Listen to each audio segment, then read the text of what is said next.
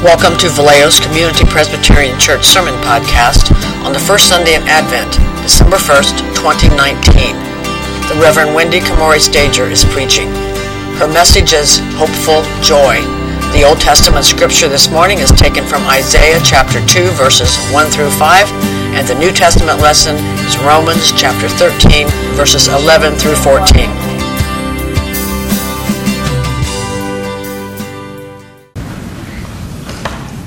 Now, our New Testament lesson. This comes from Paul's letter to the church in Rome.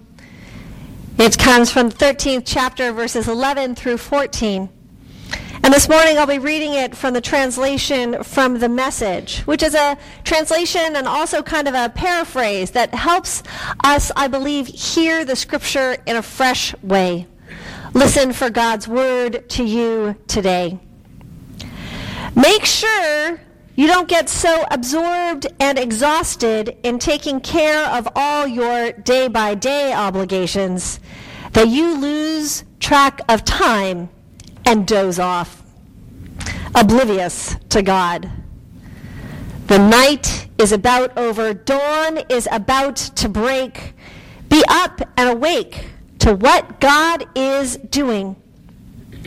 God is putting the finishing touches on the salvation work God began when we first believed.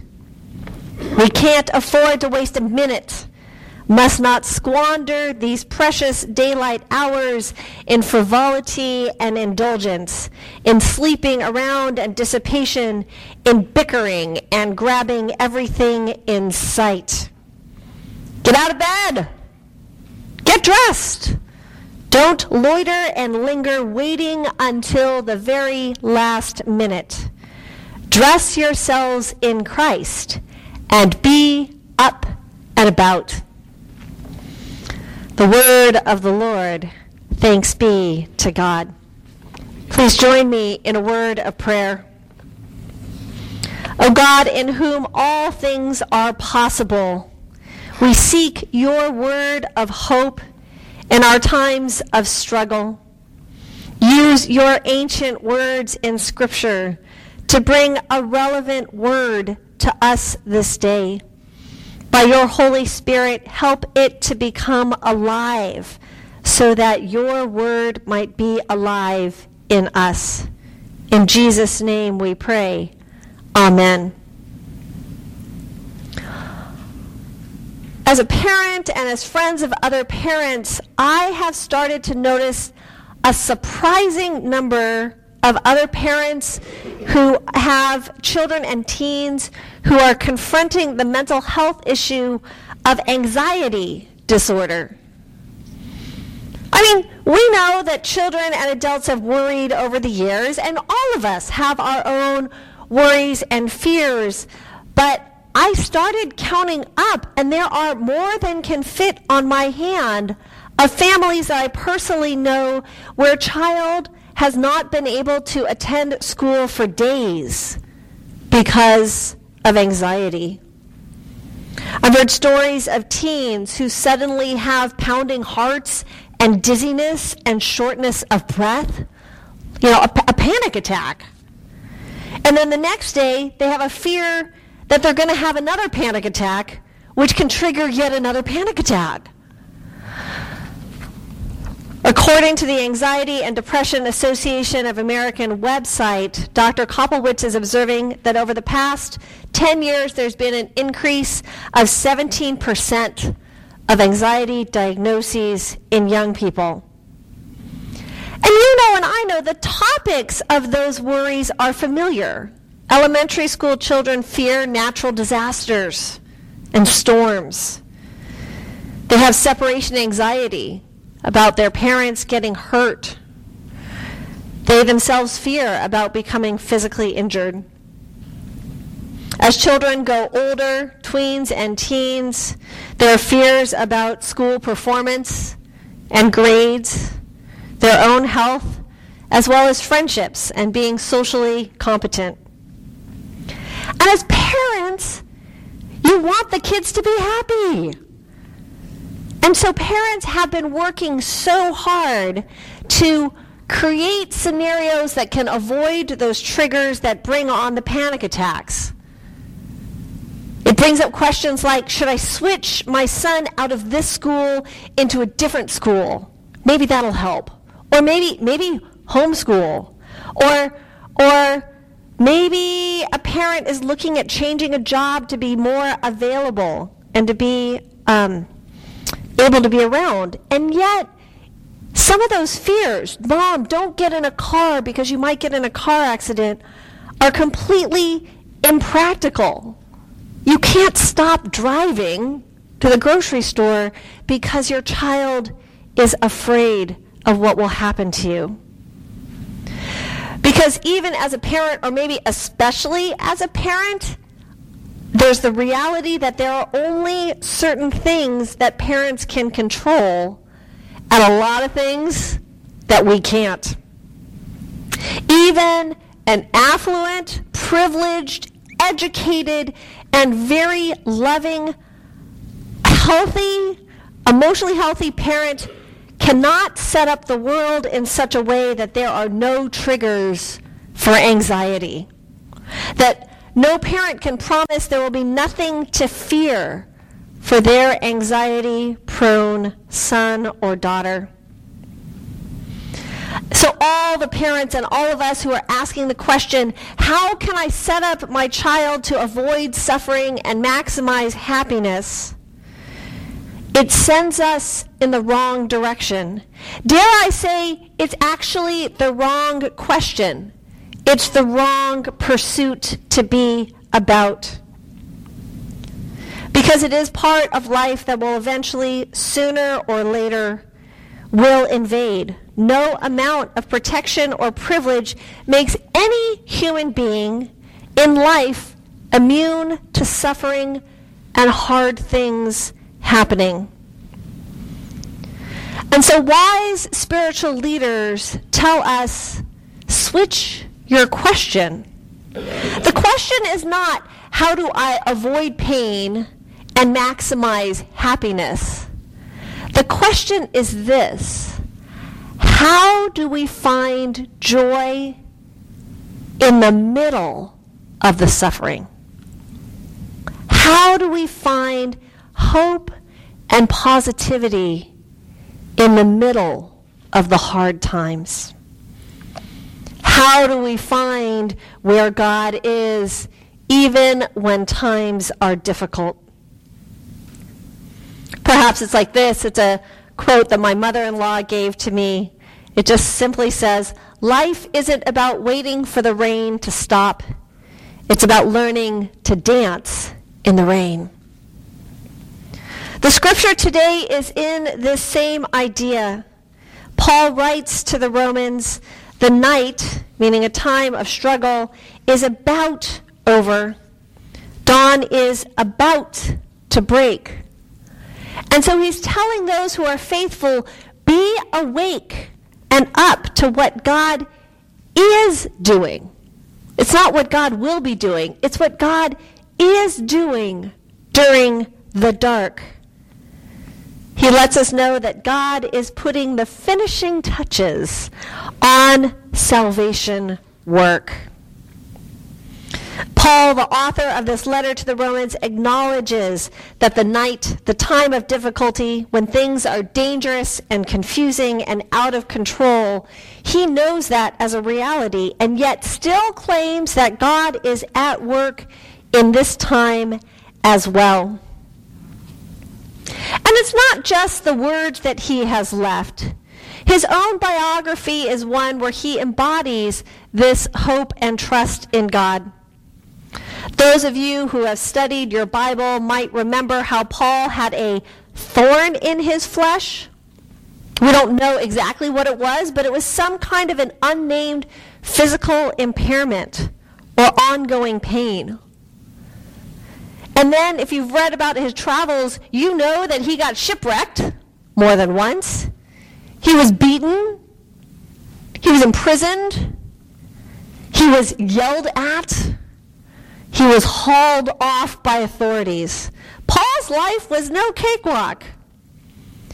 But yet, this is the same man who writes these words of hopefulness. He had a perspective of how to see hope and joy in the middle of his trials and tribulations. He didn't expect that God was going to remove all his obstacles and give him smooth sailing. But he did expect that God would, that God does, that God is indeed working all through the night, all through the difficulties.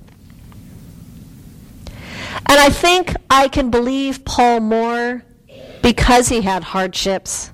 I mean, I don't know about you, but I'd rather take spiritual advice from someone who has lived through difficulty than for someone who has it easy. It's not as abstract. He lived in a spirit, spiritual, hopeful joy. So, likewise, in preparing for this series on joy to the world, I've been reading the book of joy, Lasting Happiness in a Changing World. This is an account edited by Douglas Abrams of the Dalai Lama and Archbishop Desmond Tutu getting together to celebrate the Dalai Lama's 80th birthday. I think I've got a picture of these guys. This was in April of 2015. Douglas Abrams is in the middle, right? Dalai Lama's here in the row. There's Archbishop Desmond Tutu. And they got together with the idea that the birthday would be celebrated by giving this gift to the world the gift of their dialogue of how do we find joy in the face of life's inevitable suffering. Because these two men know and have lived through suffering. The Dalai Lama has been exiled from Tibet. Even though he worked toward peace with China, China has made him an enemy of the state. He lives without his home. He watches his people continue to be oppressed. And he wonders if they will ever be back. Archbishop, Archbishop Desmond Tutu was a leader in the struggle against apartheid in South Africa. And he witnessed an ongoing cycle of violence that affected him personally. He had to officiate over hundreds of memorial services for men, women, and children, including other priests and his friends and colleagues. And on a more ordinary level, both of these men are now in their 80s and they have 80 year old bodies. Desmond Tutu's prostate cancer is back. The Dalai Lama suffered a painful gallbladder attack. And he does mention he has bad knees that prevent him from taking a traditional meditative posture anymore. And yet, these two men, as they talk about their important work of joy amidst suffering, they embody joy. Look at these guys. Next, look at they're, they're laughing in this picture. Look at these guys, right? Look at their faces. They're whispering to each other. They're telling each other secrets. I saw I saw a video where Archbishop Desmond Tutu he kind of does this. He pointed, and the Dalai Lama took his his uh, took the finger and he stuck it in his ear. and and the people around him are like, yeah, you, you all better start acting like holy men. Look at this next picture. Right? right? They're, yeah, they're dancing, right? What? What? There's one more. Yeah, like they are just, they tease each other, right? The, uh, you know, the Dalai Lama teases how big Archbishop Desmond Tutu's nose is, right? And and the people around them are always surprised too. I mean, they're sort of laughing. You know, when the Dalai Lama and the Archbishop walk into a bar, you don't expect them to be the one cracking jokes. But indeed, they are. They, they, they're, these two 80 year old men, they're like schoolboy pranksters when they're together. They are friends and they laugh They laugh together. And when I look at their bodies and their faces and their posture, I can tell that they live with hopeful joy. They are living proof that the capacity for joy is never determined by the external circumstances, and that the capacity for joy lies in a spiritual core. It doesn't get created by the external easy life. These men embodied that it can be nurtured by nurturing the soul. There's a lot of chapters in this book, but they start off with the very first attitude that's going to lead to joyfulness is perspective. So while being undeniably honest about the realities of global injustice, honest about the frustrations of those aching knees, both men take on this larger perspective. And it's a hope filled perspective. And they return over and over again to gratitude.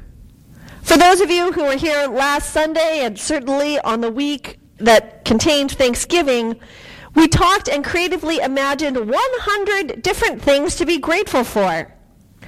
But as we did that, did you notice that your perspective changed as you kept finding and thinking of more and more and more to be grateful for?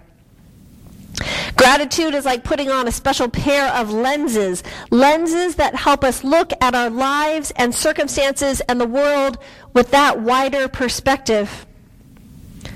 The Dalai Lama has been in exile for 56 years, and the Archbishop asks him, Why are you not morose? Morose? What does that mean? Oh, sad, sad. Okay.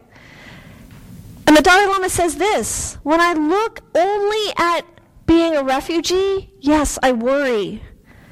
But then I look at the world, and there are a lot of problems, even within the People's Republic of China. Not only do we suffer, but so many of our human brothers and sisters. But the experience of becoming refugees has given me the opportunity to meet with different people so if you look from another angle at the tragedy, you see that it gives me new opportunities. That's the main reason I'm not sad or morose. So the Dalai Lama is full of hopeful joy. Archbishop Desmond Tutu is full of hopeful joy. The Apostle Paul is full of hopeful joy. What about you? Because it's not about being a famous holy man. It's about holding the same perspectives that they do. A perspective which is the conviction by faith that there is no hopeless situation. And then taking that experience, eh, that perspective and sharing it with others by living out your life. Your life where everything indeed doesn't go easily. Your life with its ups and downs, and yet you continue on. For we need more people who embody hopeful joy. For those children with anxiety, they need to look up to you. They need to see you as living proof that there will be a future that they can grow up into, and even a joyful future that they cannot yet see themselves. They need a community of parents and coaches, aunties and grandpas, neighbors and family friends who live both with the difficulties of life and with joy. Indeed, that's what it means to bring joy to the world. This is indeed our invitation to be the ones who sing it, who say it, who it shows on our faces, that we might bring joy to the world. Amen. You have been listening to Community Presbyterian Church Sermon Podcast. To learn more about Community Presbyterian Church and its ministries, come visit us at 2800 Georgia Street in Vallejo, California, or visit our website, cpcvallejo.org. You can also email us at cpcvallejo at sbcglobal.net. Have a blessed day.